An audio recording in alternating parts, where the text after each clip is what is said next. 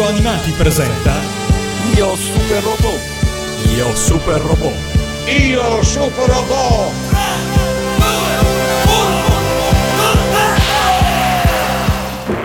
Figlio, figlio mio, puoi ancora vincere.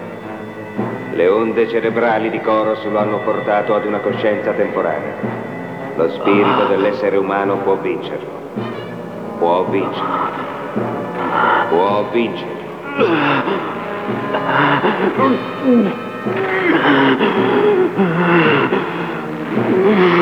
Pensi di riscattarti con questo? Ho il mio potere! Posso combattere da solo! Non ho bisogno del tuo aiuto, padre! Combatterò da solo e distruggerò tutti i meganoidi!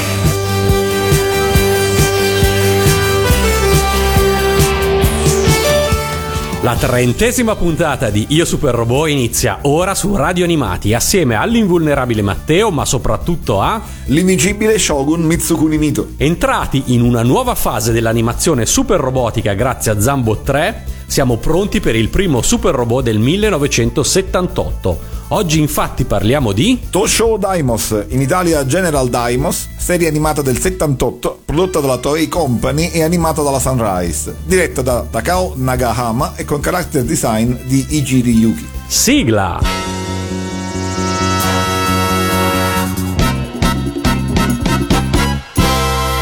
やせ燃やせ真っ赤に燃やせ怒る心に火をつけろ。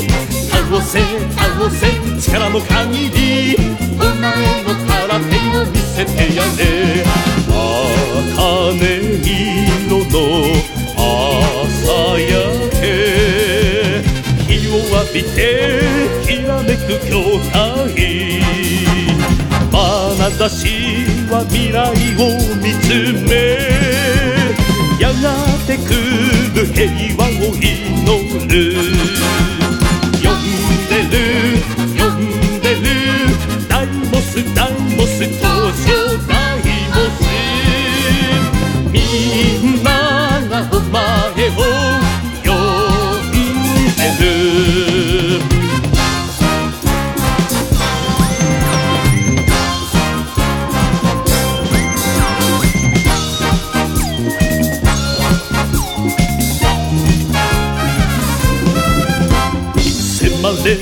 迫れ一気に迫れひるむゆとりはないはずだ。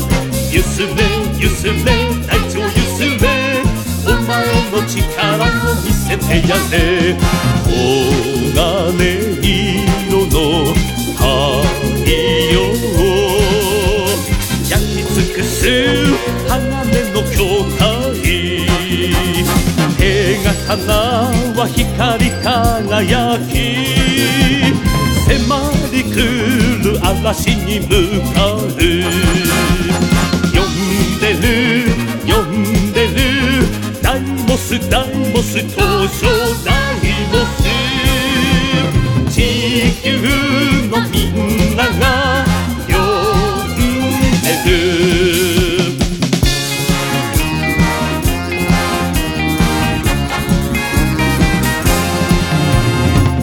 な泣くな男だ泣くな戦に涙は無用だぜ。守れ守れ命の限りお前の勇気を見せてやれ。朝に色の夕焼け。日に染まり安らぐ筐体その胸星を秘めてやがて来る明日を目指す。呼んでる呼んでる。ダイモスダイモス登場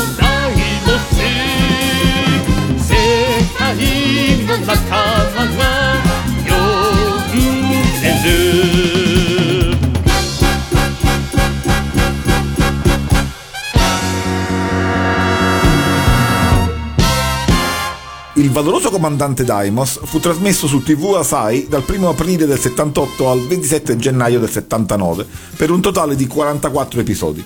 Andava a sostituire Vultus 5 e, pur non essendone un sequel, è la serie che conclude il filone iniziato nel 76 con Combattler e costituisce cioè la terza parte della cosiddetta trilogia romantica diretta da Tadao Nagahama e creata dallo staff della Toei Company, noto come Saburo Yatsude. Mentre Zambot silenziosamente sperimentava un nuovo modo di trattare la super robotica e inaugurava la tematica della crisi, in cui la tecnologia non è necessariamente positiva e l'umanità non è necessariamente buona, il cupo pessimismo sembra per un attimo lasciare nuovamente spazio al romanzo di fantascienza super robotica.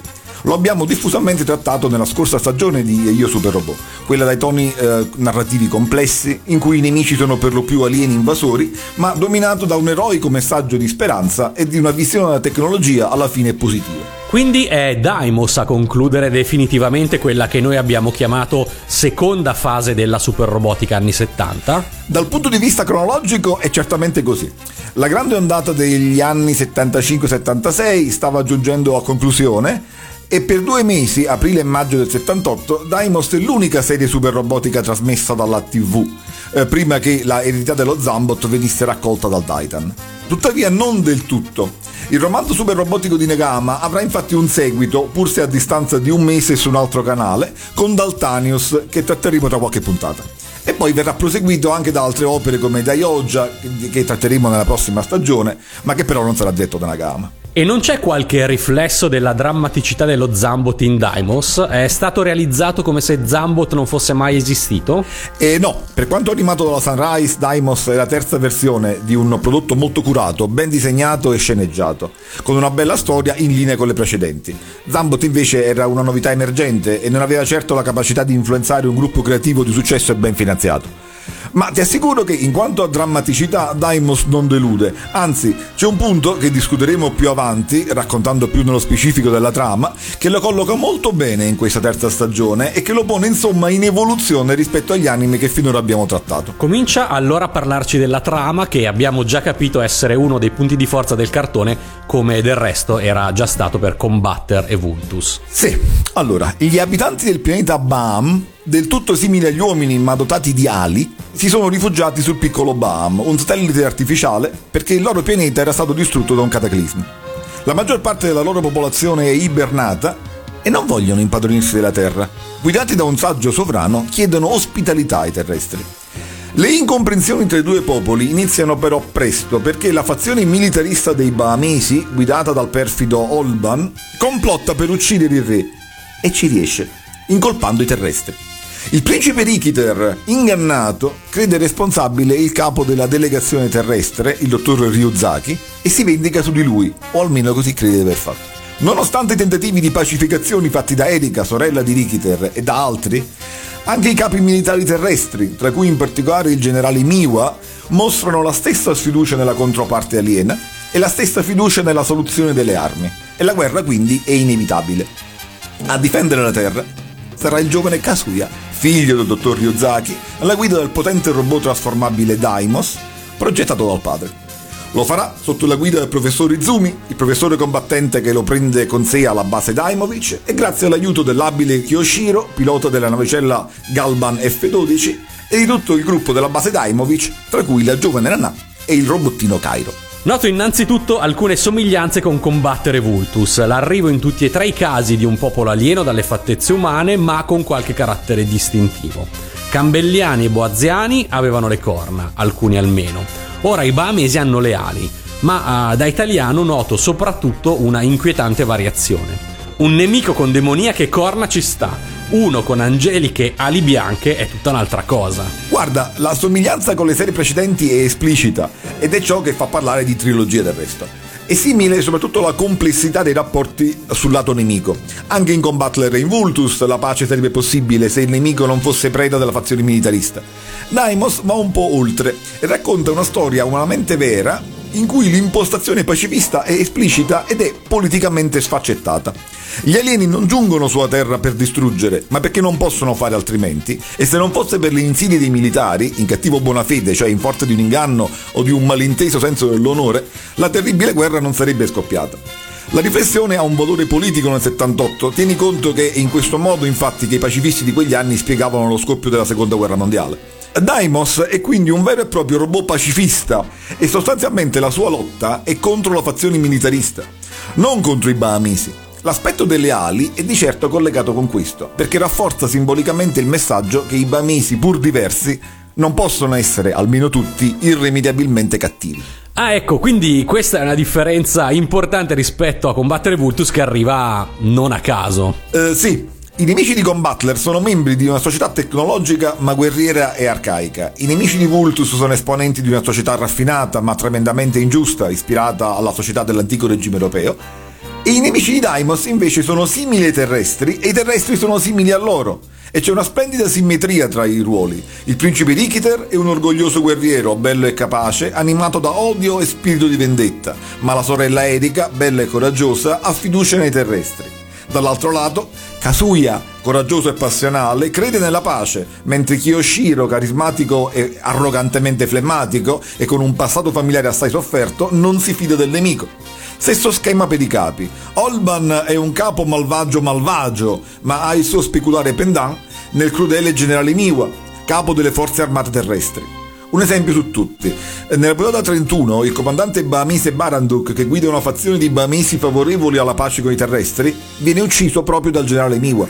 Al tempo stesso, con grande stupore mio quando lo vidi, il capitano nemico Balbas, finora nemico spietato, cambia idea e nella puntata 35 lo vediamo combattere e morire a fianco di Kazuya contro i Bamisi malvagi. E lo stesso capiterà alla collaboratrice di Rikiter, la bella Liza, come vedi, insomma, il tema ritorna spesso e siamo quindi oltre le commoventi ma singole storie di Rubino in Ufo o anche di Flora e Jig.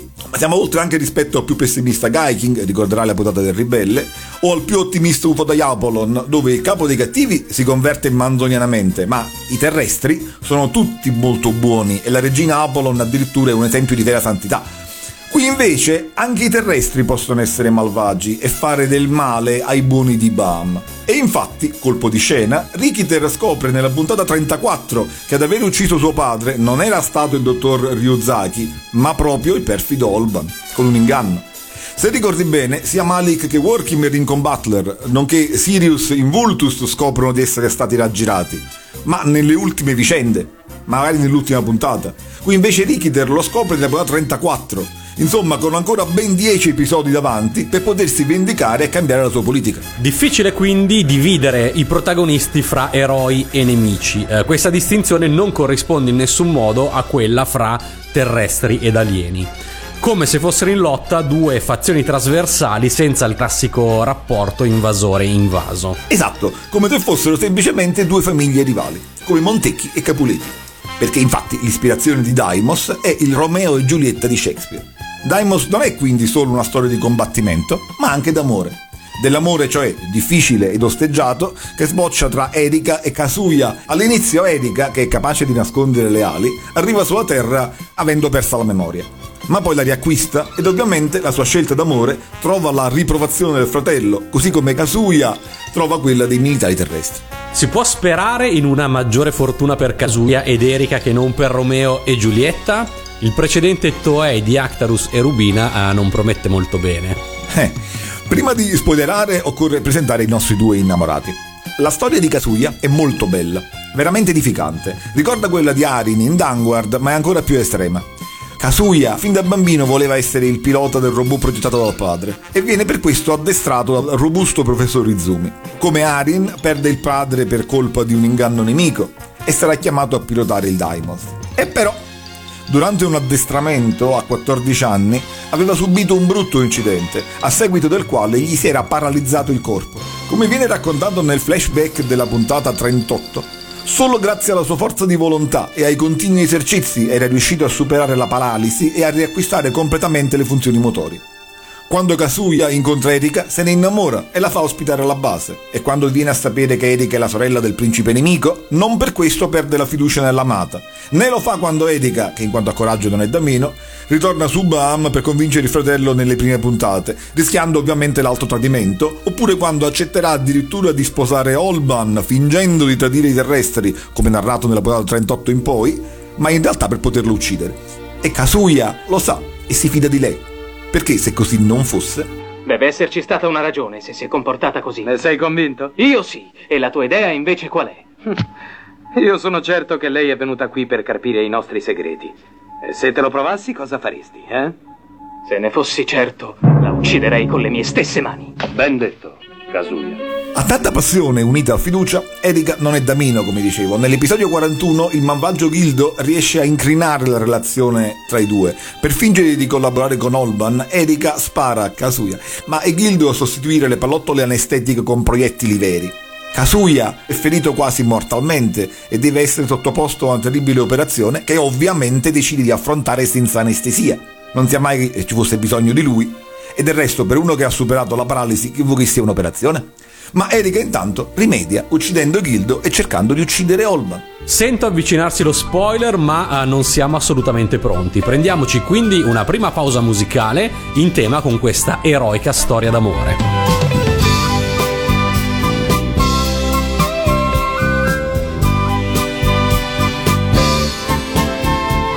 夢でいいから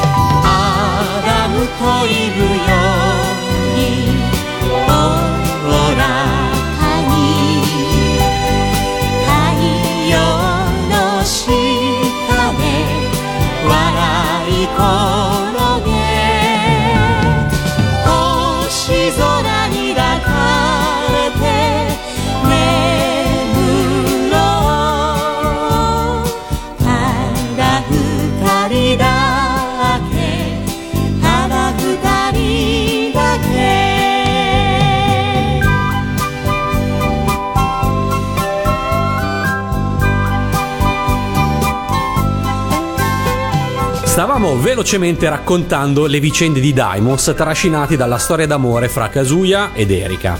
Prima di giungere troppo rapidamente al finale, eh, parliamo un attimo del robot Daimos. L'ispirazione letteraria di Romeo e Giulietta influisce anche sul robot mi pare di capire che non è l'unione di cinque navicelle. No, infatti, Daimos non è V come con Butler né Five come Vultus.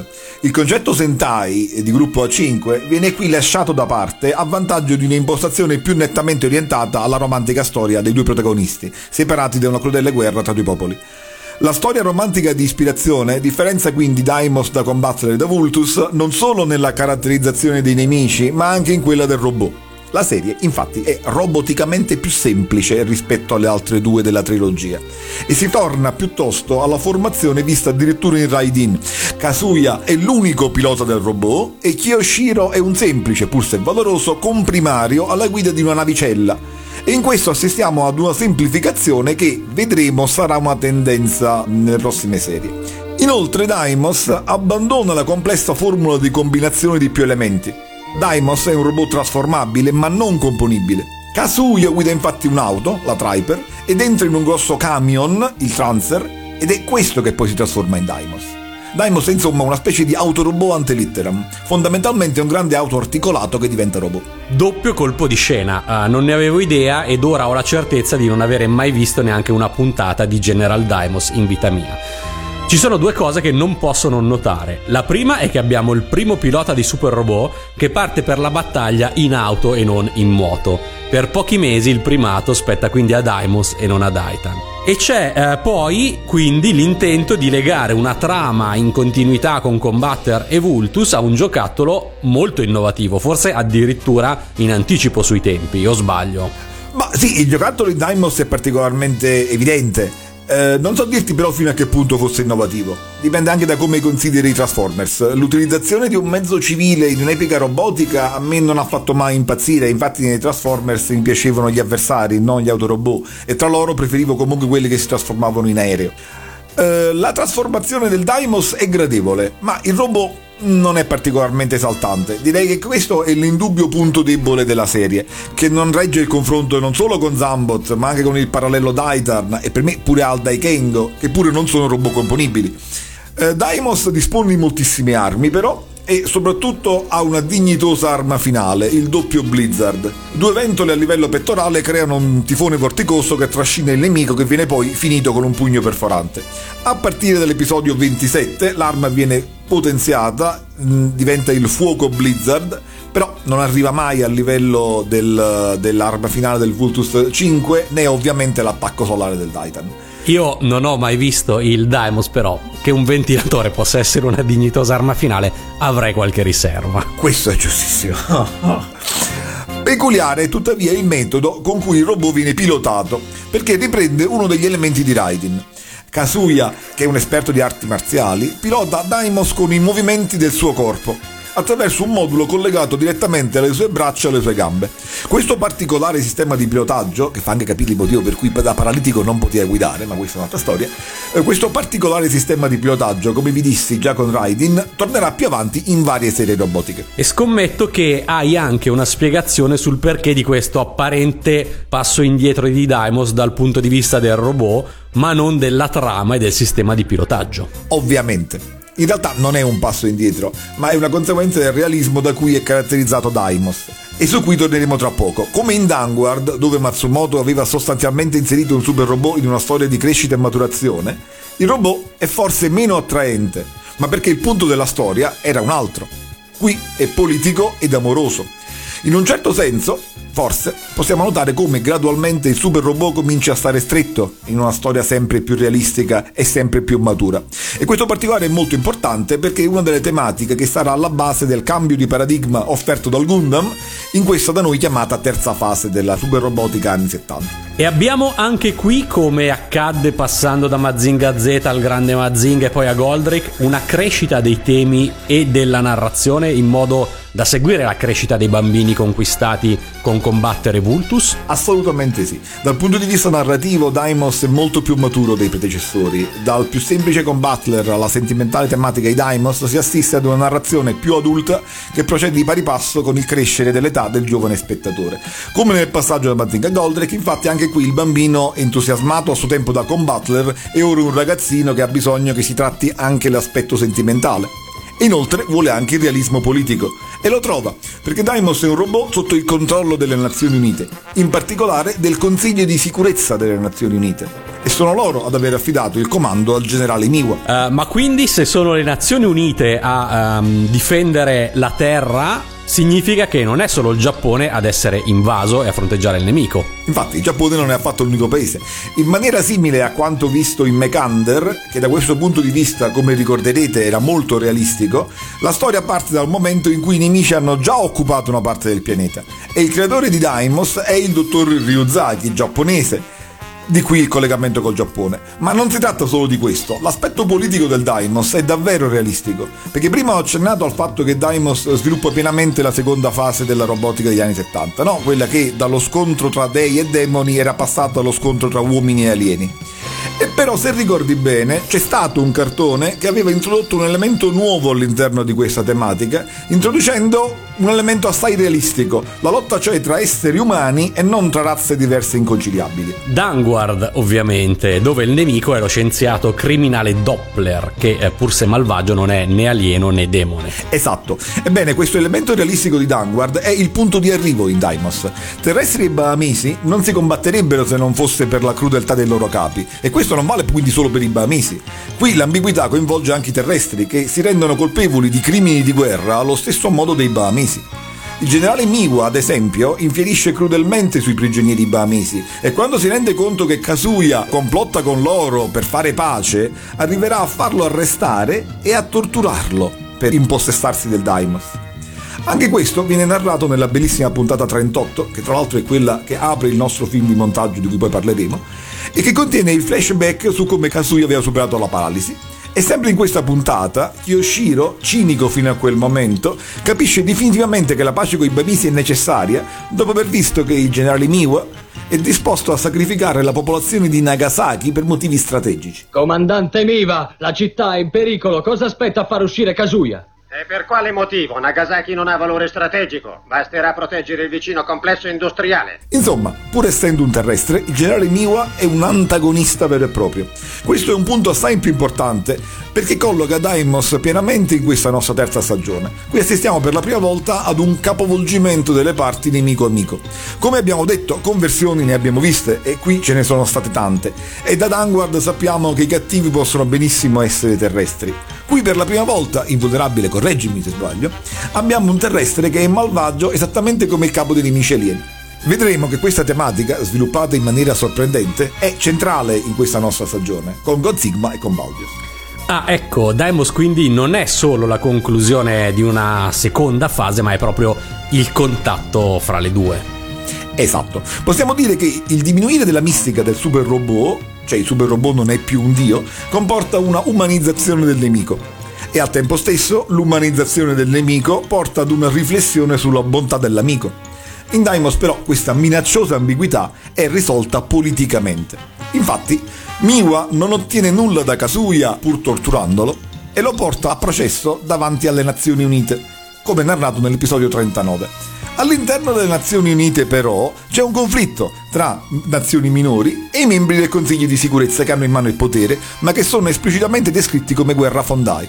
Tra l'altro, dalla caratterizzazione grafica dei vari membri più convinti della necessità di proseguire la guerra, si riconoscono benissimo americani e sovietici. Ma i paesi minori, al contrario, sono intenzionati ad ascoltare le proteste. Come dimenticare le manifestazioni popolari contro Miwa, tra cui ci sono anche manifestanti bahamesi che inneggiano a Kasuya. Alla fine è proprio grazie a questi paesi minori e alla mozione di uno di questi che i piani di Miwa e degli altri vengono vanificati e, udite udite, il Consiglio di sicurezza delle Nazioni Unite viene sciolto e Miwa viene destituito. Osserverei che eh, anche se questa non è la prima volta che troviamo le Nazioni Unite in una serie super robotica, le abbiamo appena incontrate nello Zambot, ma ancora prima abbiamo visto l'ONU promotore sia del progetto Prometeo in Danguard sia del drago spaziale in Gaikin.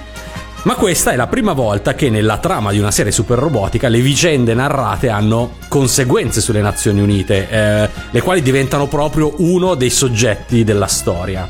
Ma qual è il paese che presenta la mozione di pace? È il Giappone? È, la Nuova Zelanda, rappresentata dal dottor Bank.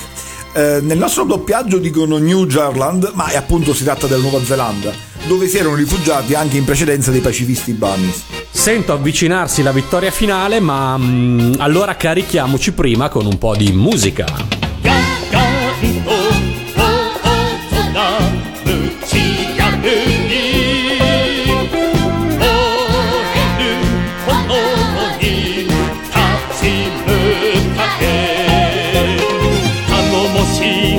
だぜ鋼の拳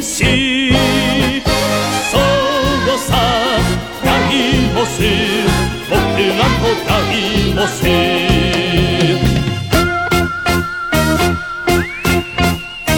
地球の敵を跳ね返す。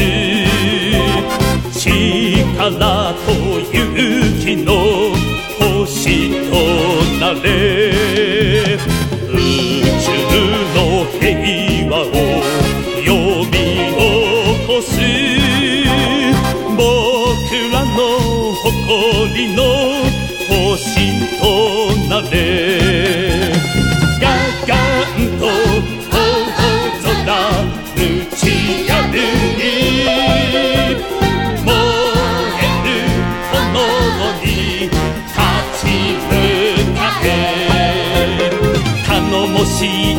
だぜ。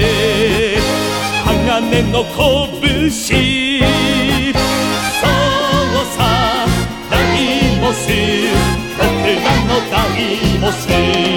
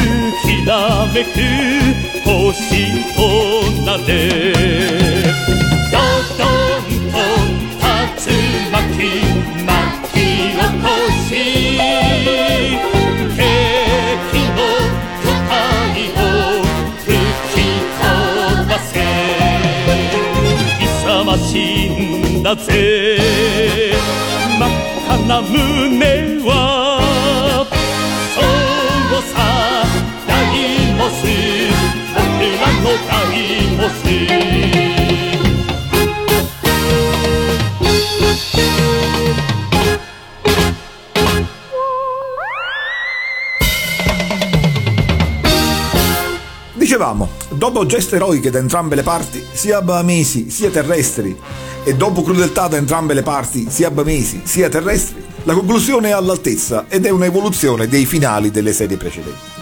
Ormai molti bamesi sanno che i terrestri non sono tutti malvagi. Rikiter si ostina però ancora nell'odio, ma nell'episodio 34, dove come vi ho detto viene a scoprire l'inganno perpetrato ai danni di suo padre, viene sostituito dal malvagio Guerroyer, che era il vero esecutore dell'assassino del padre di Rikiter. Rikiter è orgoglioso e non crede alla bontà dei terrestri, ma non per questo esita a rivolgere la sua vendetta contro Olban per fare giustizia. Liza, come Mia in Butler e come Kazarin in Vultus, lo segue e morirà per questo. Ma Rikiter ci riesce. Prima uccide Guerroyer e poi giunge al cospetto di Olban. E dopo un nobile discorso, lo trafigge. Ora Olban, anche a costo di diventare un demone dell'inferno, non ti risparmierò la vita.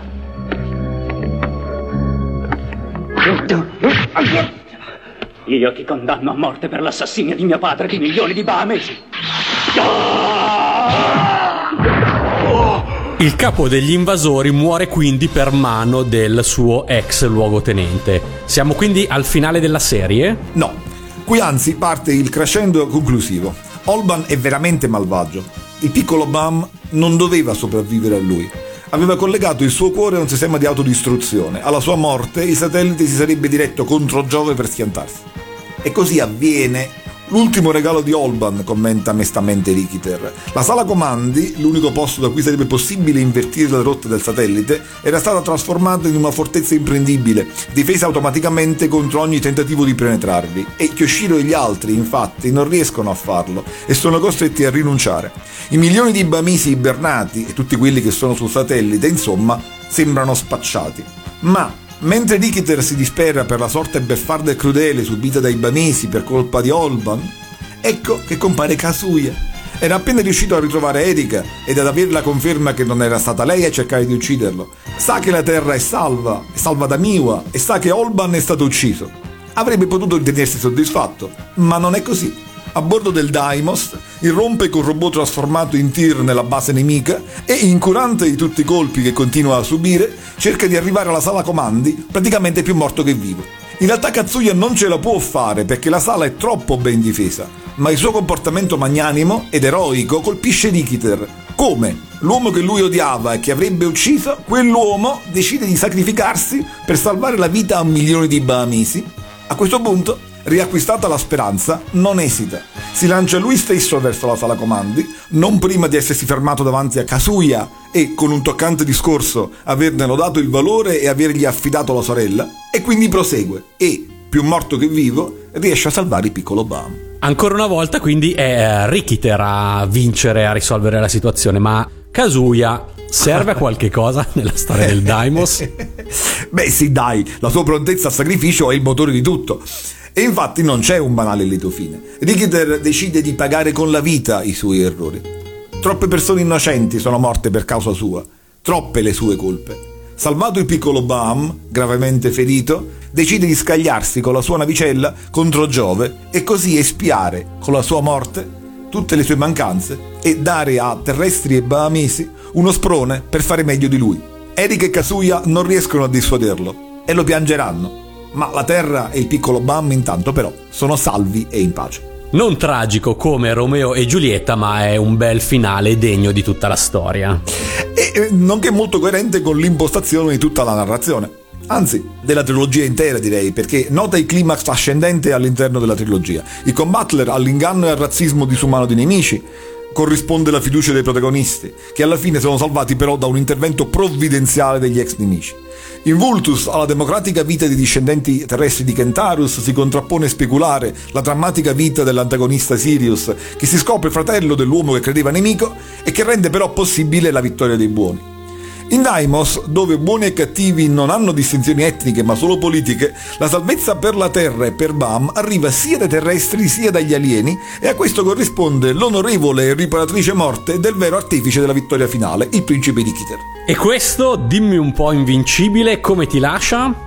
Ricordo una malsana fascinazione esercitata su di te da Malik di Combatter e da Sirius di Vultus. Eh beh, massima ammirazione per il principe Richter o Richter, è chiaramente il personaggio più affascinante della storia.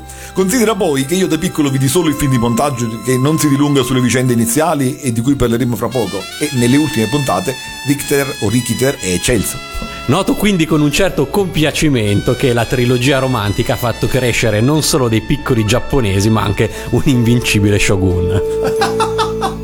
戦いのない青春がどこにあるだろうそれは本当の若さじゃないはずだ 心の汗を流すたび人は強くなる。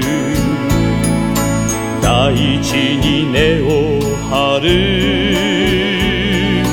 大きな木のように。愛する人よ。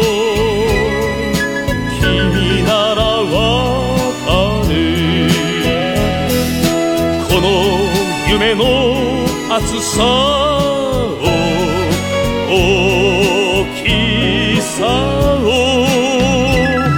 激しい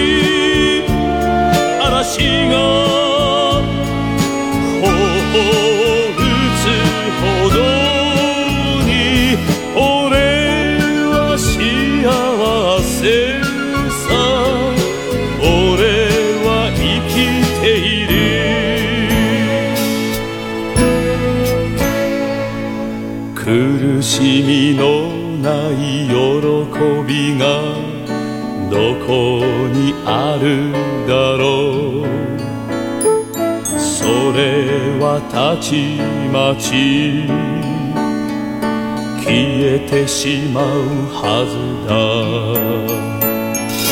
翼を風に羽ばたかせ遠く飛び続け初めて確かな由が手に入る。愛する人よ。君は教えた。なぜ一人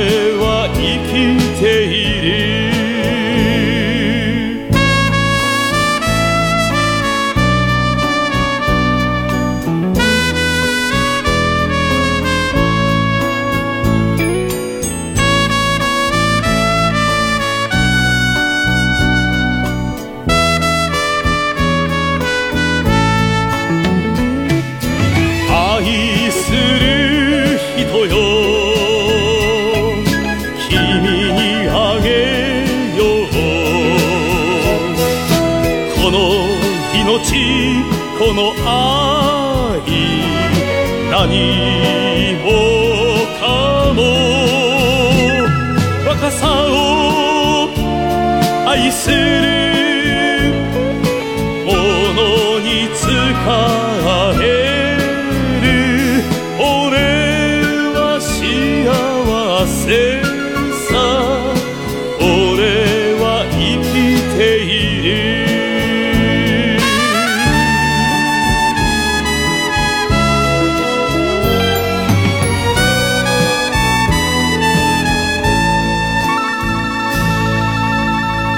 Ci hai raccontato però quale fine fa il generale Miva dopo essere stato destituito dalle Nazioni Unite. Eh, mica si limiterà ad una resa inerme e banale. Eh, è vero, come giustamente immagini, eh, Miwa decide di continuare la guerra con tutto l'esercito e del tutto senza gloria. Alla fine viene condannato all'esilio delle Nazioni Unite. Esilio, eh, un po' troppo eh, magnanima questa cosa. Mi sarei aspettato una condanna a morte in una serie così realistica. Sì, Appunto, è vero. Pensavo fosse una pecca di buonismo nel cartone per questo gesto, eh, per questa decisione, eh, quando, leggendo sulla Wikipedia giapponese, ho scoperto che probabilmente dipende da una conclusione anticipata. Anzi, forse possiamo chiamarla proprio censura, subita dalla sceneggiatura originale. Censura? Chiusura anticipata? Non ti stai confondendo con Zambot, che comunque, come ci hai detto, è riuscito in ogni caso a narrare tutta la storia come da progetto, ricordiamolo.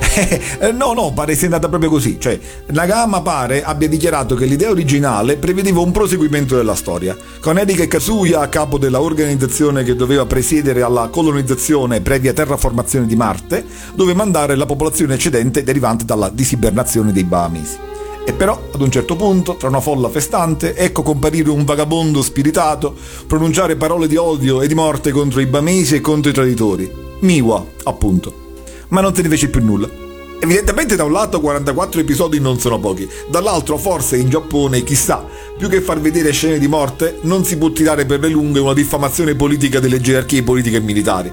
È anche vero che l'analogia con la guerra mondiale c'è e la tematica era forse politicamente sensibile, o forse no, magari non è così, dovrei approfondire. O forse nel frattempo su Marte era già arrivato Daitan.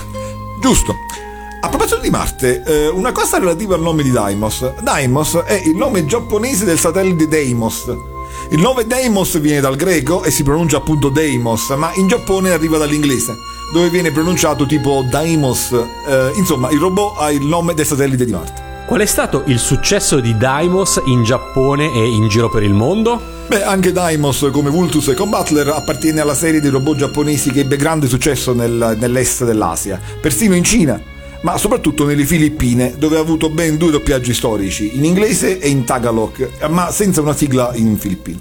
In America è arrivato nell'82 con un film di montaggio attribuito a Michael Part ed intitolato Starbirds, distribuito nell'83 anche in America Latina, a Veste l'Espacio o Aguilas dell'Espacio. Il film è una sintesi di tutta la serie, soprattutto dei primi e degli ultimi episodi, ma ha la pecca imperdonabile di aver sostituito la colonna sonora giapponese con una fatta negli Stati Uniti. In Francia i primi sette episodi sono stati pubblicati in VHS nei primi anni 80, ai quali si aggiunge la versione francese del film di Part, nell'82.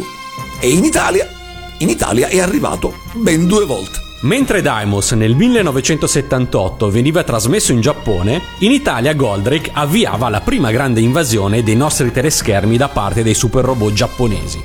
E proprio Goldrake nel 1980 diventa il padre putativo del primo arrivo di Daimos in Italia, sotto forma di film di montaggio con l'improbabile titolo appunto Daimos il figlio di Goldrake. Nel 1988 invece arriva la serie vera e propria, grazie alla mini invasione super robotica di fine anni 80. Come già sappiamo però, per i super robot di fine anni 80 di sigle italiane non se ne parla proprio.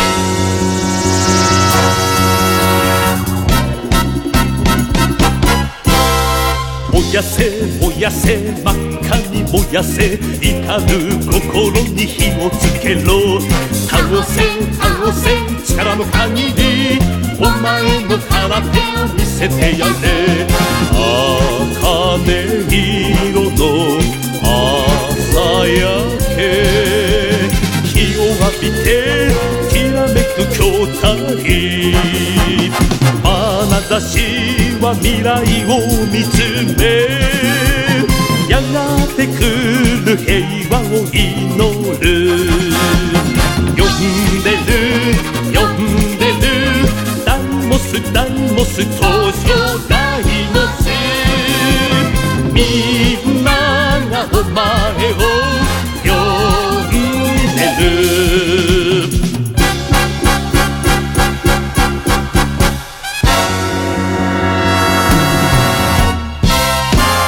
dicevamo, in Italia Daimos ha avuto una storia un po' particolare.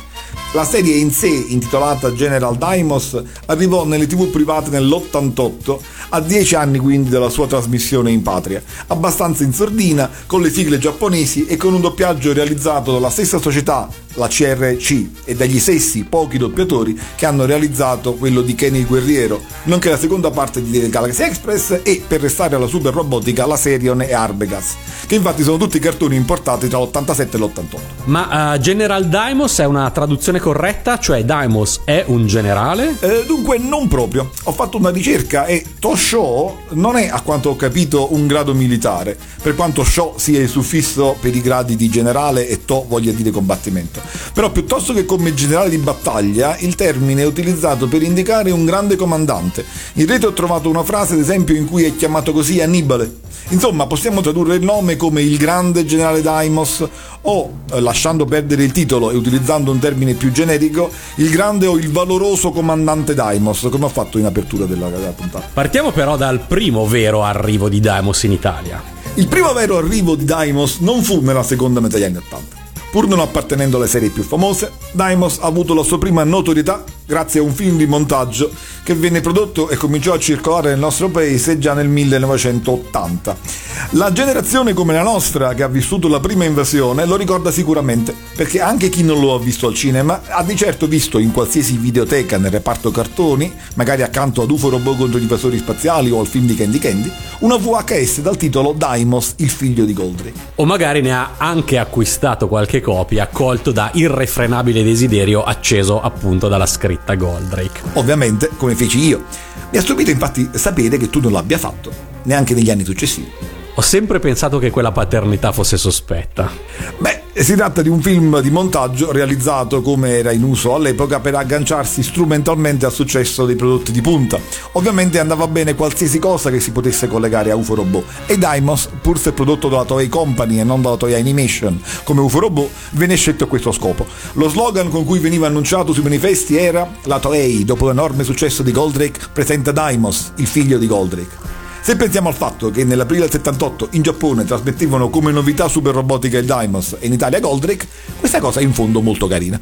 Io non l'ho mai visto, ma uh, so che si tratta di un film di montaggio italiano, distribuito dalla Alsen e attribuito allo stesso fantomatico Toshio Mori dei precedenti film di montaggio italiani con dialoghi di uh, Enrico Bomba. Mazinga contro Goldrake, Mazinga contro gli UFO Robot, la più grande avventura di UFO Robot e, e via dicendo. E quindi non va confuso né con il film di montaggio americano di cui abbiamo già parlato, né col mediometraggio realizzato in Giappone nel 79.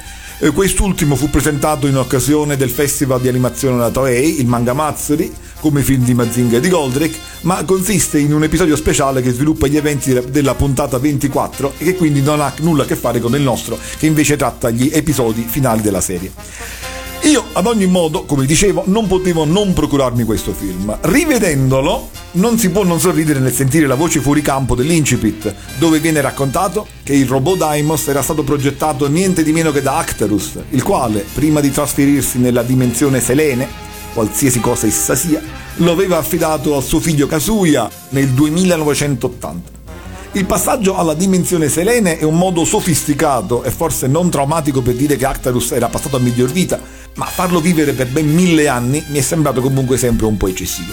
Actarus è ad ogni modo dichiarato padre di Kazuya e infatti viene chiamato Kazuya Actarus. Perché Actarus era ovviamente il cognome, o forse un'antica e nobile usanza di Fleed trasforma il nome del padre nel uh, cognome del figlio, ma soprattutto la madre è Venusia e non si sa. Peccato, eh? Occorre andare nella dimensione Selene per saperlo. Tutto questo però non spiega la sospetta paternità sbandierata dal titolo. Come e con chi Goldrake ha generato Daimos? Un aggancio irregolare col delfino spaziale? eh, no, è lo stesso equivoco che c'è in UFO Robot. Goldrake sta per Actarus, come spesso nella serie, e quindi Daimos sta per Kazuya. Peraltro, che tutta la scienza di Fleet che aveva prodotto Goldrake mille anni dopo finisce per produrre un ben più misero Daimos è una tristezza. Va bene. Torniamo seri. Uh, il collegamento a Goldrake si esaurisce tutto qua nel titolo e in una voce fuori campo iniziale? Dunque, sostanzialmente sì. Per quanto giri la voce che sia una produzione del tutto discutibile, non è affatto vero. E dopo averci riso su, ora mi dilungo su cosa sia veramente il film. Il film è una sintesi degli ultimi bellissimi episodi di Daimos, dal 38 al 44. Ovviamente si perdono scene importanti, non c'è per esempio quella della lotta finale di Kazuya e poi di Richter, come viene chiamato Rikiter nel film, eh, verso la cabina di pilotaggio del piccolo Bam, per cui non si capisce benissimo l'importanza del sacrificio di quest'ultimo. Ma tutta la storia è assolutamente uguale alla serie. I dialoghi sono quasi gli stessi, i contenuti sono uguali. C'è solo qualche semplificazione e qualche errore. Tra le semplificazioni gravi ti segnalo il fatto che il Consiglio di sicurezza dell'ONU non viene chiamato così e che la città di Nagasaki non viene nominata correttamente. Il secondo caso è di certo dovuto ad errore, il primo potrebbe anche essere stato una scelta, ma sono singoli dettagli. Tuttavia in rete leggevo che eh, hanno inserito nel film di montaggio anche scene di Goldrake proprio. E questo è vero, ma vale solo per i primi minuti. Dopo la sigla giapponese di Daimos, in cui si vedono immagini fisse di Daimos, appunto, c'è una panoramica sulla base lunare di Vega. Ma poi iniziano gli eventi della puntata 38. Tutto qui. Le vicende successive sono uguali a come sono narrate nella serie e anche il fatto che venga ripetuto spesso il cognome Kazuya Actarus, cosa che in rete ha suscitato ilarità, Non è affatto una forzatura, perché in ognuno di quei casi, infatti, la serie dice sempre il nome completo di Kazuya, cioè Kazuya Ryuzaki. Ed è ovviamente così anche in giapponese, perché l'intento è rimarcare il fatto che Kazuya sia il figlio del dottor Ryuzaki, creatore del Daimos e capo della missione diplomatica. Daimos, il figlio di Goldrake, quindi viene da te promosso. Assolutamente sì. Considera che io non amo i film di montaggio molto, ma c'è un punto che per me è fondamentale. Per quanto riassuntivo, il film è doppiato con cura nelle voci ed è adattato con grande scelta delle parole. È un lavoro fatto davvero bene da Enrico Bomba, che oltre a essere il curatore italiano dei film Toei, lo era stato anche del grande Mazinga, eh?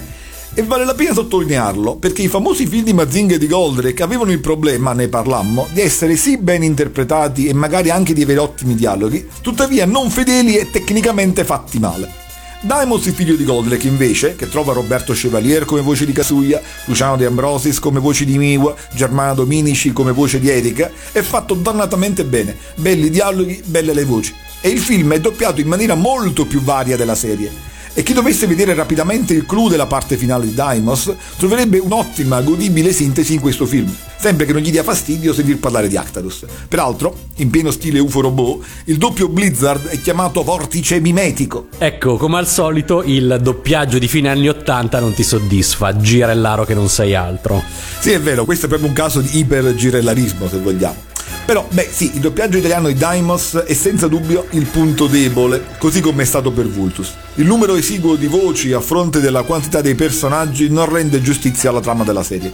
Il doppiaggio è realizzato, come dicevamo, dallo stesso cast di voci che ha doppiato Kenny Guerriero e ha gli stessi limiti di questo doppiaggio. Infatti troviamo Alessio Cigliano, la voce di Ken appunto, Wata! Eh, nei panni sia del principe Rikiter che di Kazuya, Bruno Cattaneo, che è la voce di Shin in Ken, nonché del dottor Slump di Boyaki, eh, interpreta sia Olban, sia Miwa, sia il padre di Kazuya, nonché la voce narrante. Erika ovviamente è Daniela Caroli, che è la voce di Mamia, di Giulia e di Lynn in Ken il Guerriero. Insomma, tutte, le voci sono tutte uguali e soprattutto nel caso di quella di Cattaneo, che è un doppiatore certamente ottimo quando realizza Dottor Slump o Mr. Babbo in Uomo Tigre, ma inadatta a interpretare Shin o Miwa con quell'effetto nasale caricatamente forzato per distinguersi dagli altri personaggi.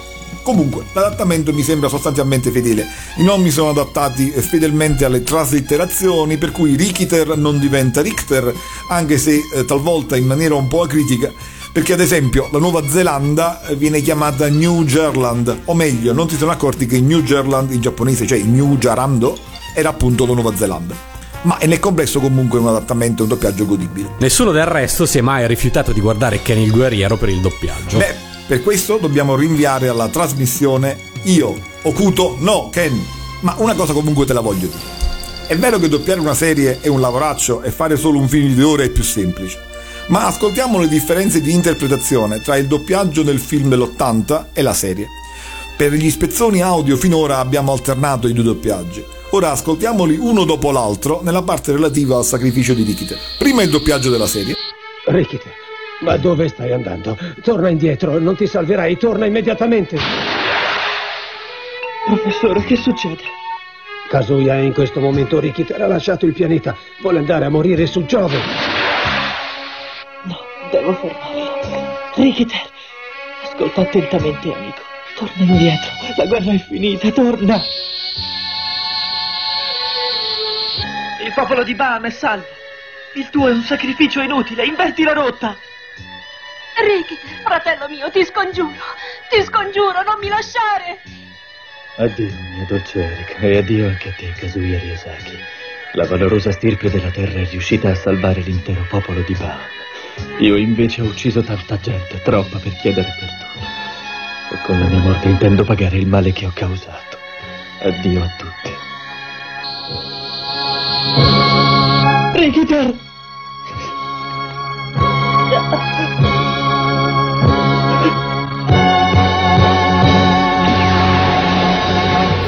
ma adesso quello del film. Richter! Che cosa fai? Richter! Torna indietro! Torna indietro, ho detto! Richter! Kazuya! Richter ha appena lasciato Piccolo Bam. Vuole trovare la morte su Giove. Richter, ascoltami! Richter! Torna indietro, la guerra è finita! Credimi, la guerra è finita, Richter! Un miliardo di bahamesi sono stati salvati! Torna indietro! Richter, torna indietro! Richter, fratello mio, ti scongiuro, torna indietro! Addio, Erika. Addio, Kazuya Actarus. La gente della Terra ha salvato un miliardo di Bahamesi, io invece ho ucciso tanti terrestri, troppi per poter chiedere il loro perdono. La mia morte è il mio modo per chiedere scusa a voi e a tutti i terrestri. Addio.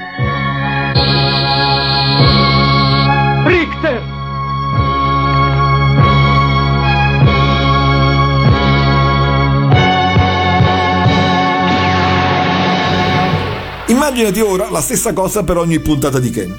Avremmo potuto avere un cartone animato da brivido, con tutto l'apprezzamento per Ciliano, eh? Anche se una cosa la devo riconoscere, la voce giapponese di Kazuya è Akira Kamiya, che è anche lui la voce di Ken in Giappone. Ah, a proposito del film, una curiosità.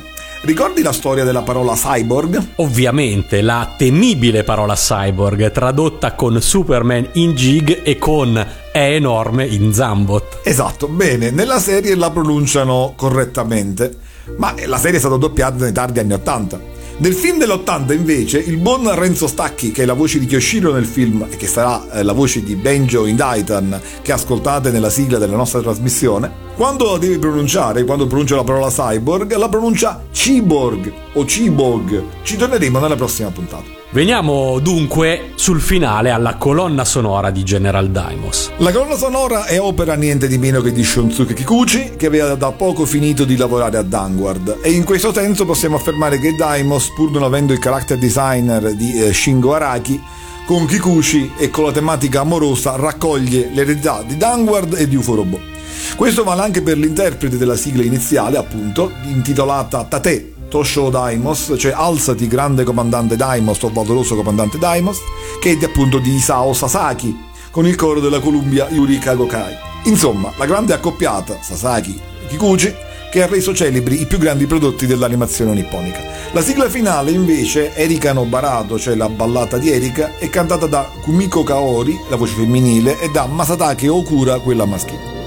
La parte musicale in Daimos non è stata quindi trascurata e noi ne abbiamo ascoltato in questa puntata un assaggio.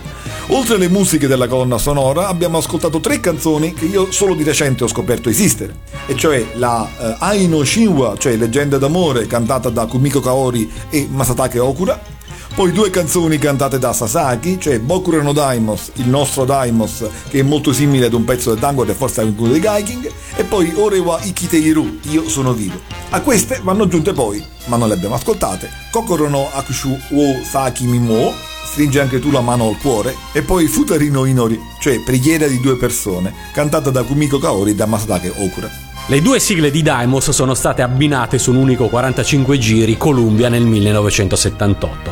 Le altre canzoni invece sono state pubblicate su un album monografico, sempre Columbia, del 1979. Parlo ovviamente di dischi giapponesi mai importati in Italia. E così anche questa puntata di Io Super Robot volge al termine e eh, mentre Tomino si prepara a portarci nell'occhio all'avventura, noi siamo pronti per salutarci sulle note della sigla finale di Daimos. Un saluto da Kazuya, un saluto da Richter e un ringraziamento ad Andrea Izumi Freccia.